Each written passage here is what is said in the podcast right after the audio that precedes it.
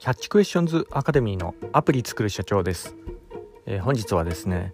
デジタル庁は IT の未来より税収を考えているというようなところでお話の方させていただきたいと思います。私のこちらの番組はですね主に YouTube で配信させていただいておりまして YouTube の方はですね iPhone アプリの作り方ラズベリーパイによるリモートサーバーの構築方法。それから最近、えー、始めました、えー、NFT の DAO プロジェクトとして IT エンジニアのコミュニティなども運営したりもしております、えー、こういった情報がお好みというような方いらっしゃいましたら YouTube の説明欄ですね、えー、そちらに掲載しておりますのでぜひこちらからもよろしくお願いいたします、えー、YouTube でアプリ作る社長と検索していただいたら出てくるかと思います。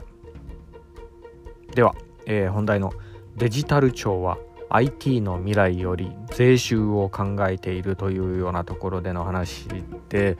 えー、まあ、本日もですねちょっとふと、えー、目に留まったニュースでいろいろ思うことがありまして、まあ、それに関してちょっと述べさせていただきたいと思います。まあ、それがあのデジタル庁についてなんですけど、まそもそもこのデジタル庁の仕事って一体何なのかなというようなところでもあるんですけど、まあ、だ大体やってるのがあのマイナカードとかねマイナポイントとか、まあ、今度またこうねニューュースで目に留まったようなマイナ保険証みたいなのもね、え今度出てくるみたいなそんなようなところで、まあ、とにかくあの、えー、マイナンバー関連のね、え事務処理だけやってるようなそんなような感じがしてならないんですよね。はいまあ、何でもあのその記事によるとですねあのヤフーニュースとかで、まあ、今こう出てるような記事なんですけど、えー、保険証を2024年で廃止するみたいなそんなようなことを言ってマイナ保険証に、えー、なんかその移行するみたいなそんなことをこう言ってるみたいなんですね。まあこれはあのある意味あの強制ですよね。で国民全員マイナ保険証に、えー、まああのマイナンバーカード使いなさいみたいなそういうようなお達しが来ているようなそんなようなところでもあり、まあ、これに関してはですねマイナカードに反対な人たちが、えーまあ、SNS 上とかで今猛反発して、えー、なんか今炎上してるようなそんなようなところでもありますが、まああのね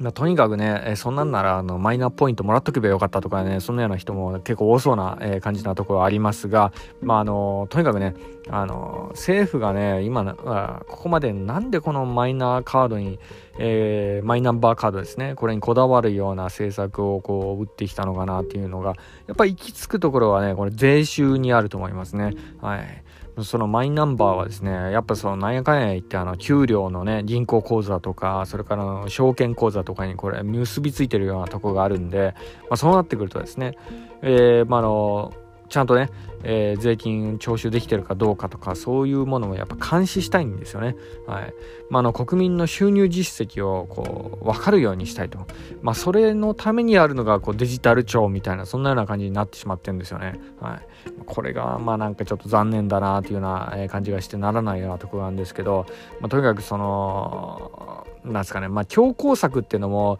なんかちょっといけすけないところはありますけど、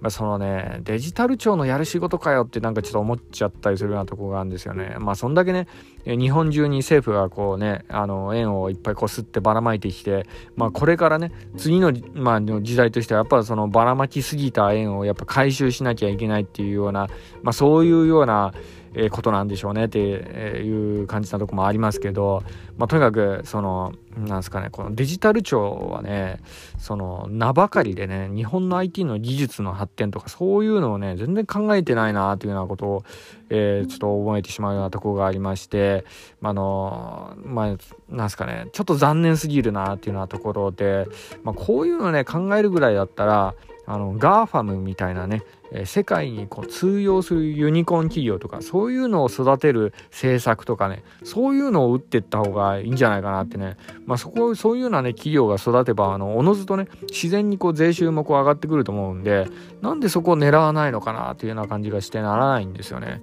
で GAFAM のね時価総額とかこう考えてもらったら分かると思うんですけど日本の全企業をまとめた時価総額よりこれ上回ってますからね。日本の国家予算とかねそういうのにもこう匹敵するような、えー、そんなようなようなね、一国作れるぐらいの組織になってますんで、でそういうのを育てていけばですね、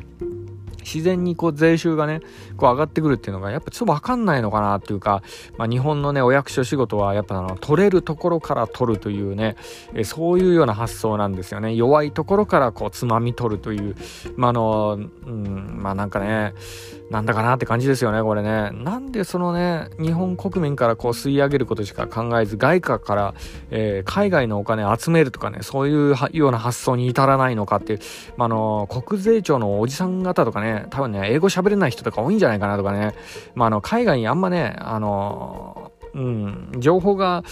なんかちょっと勉強不足なとこあるんじゃないかなっていうのは、そんなような感じしてしまいますかね。はい。まあ日本もね、これからの少子高齢化なんですよね。なんかそういうようなとこで、日本のね、こう少ない労働者からこう税を取り立てるような政策ばかりこう意気込んでやってるなっていうような感じがしてならないようなとこがあるんで、こんなようなことばっかやってたらね、いずれ海外の企業にね、えー、国ごと飲み込まれますよっていうような、そういうようなところをね、あの警告としてちょっと伝えたかったなというようなところがあり本日このように収録させていただいたところでもあります。デジデジタル庁はねもう少しやっぱ他にやるべきこと、うん、あるんじゃないかなっていうのは、えー、ところですよね、まあ、せめてねこういうような仕事はデジタル庁がやるんじゃなくて国税庁とかにねそういうのに任せてくださいよっていうようなところですよ。デジタルですよ。デジタル庁もっと日本の将来のね IT 技術発展のためになんか政策打ってくださいっていうようなところですね。まあこれねまああのまあ私も少なからず IT に関わる身としてはねまあどうしてもねあのデジタル庁にやっぱちょっと頑張ってほしいなというようなところがありましたんでねもっと他にね海外特に海外に目を向けてよっていうようなところでした。はい。本日は以上になります。では最後にいつもと同じ言葉で締めさせていただきたいと思います。IT エンジニアに栄光あれ。